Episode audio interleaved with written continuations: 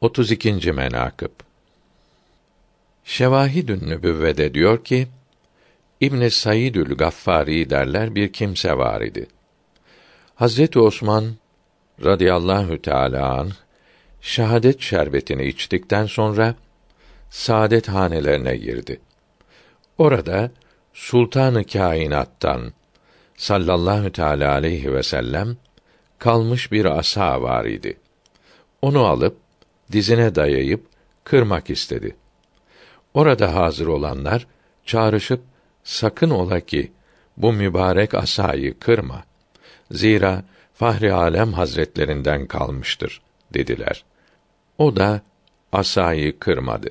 Lakin küstahlık edip Hazreti Osman'ın haremi haslarına evine girip o mübarek asayı kırmak kastettiği için o kimsenin ayağına bir hastalık zuhur edip günden güne arttı. Senesine varmadı, öldü.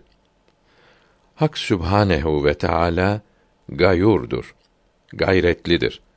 Dostlarına ihanet edenlerin dünyada olsun, ahirette olsun haklarından gelir.''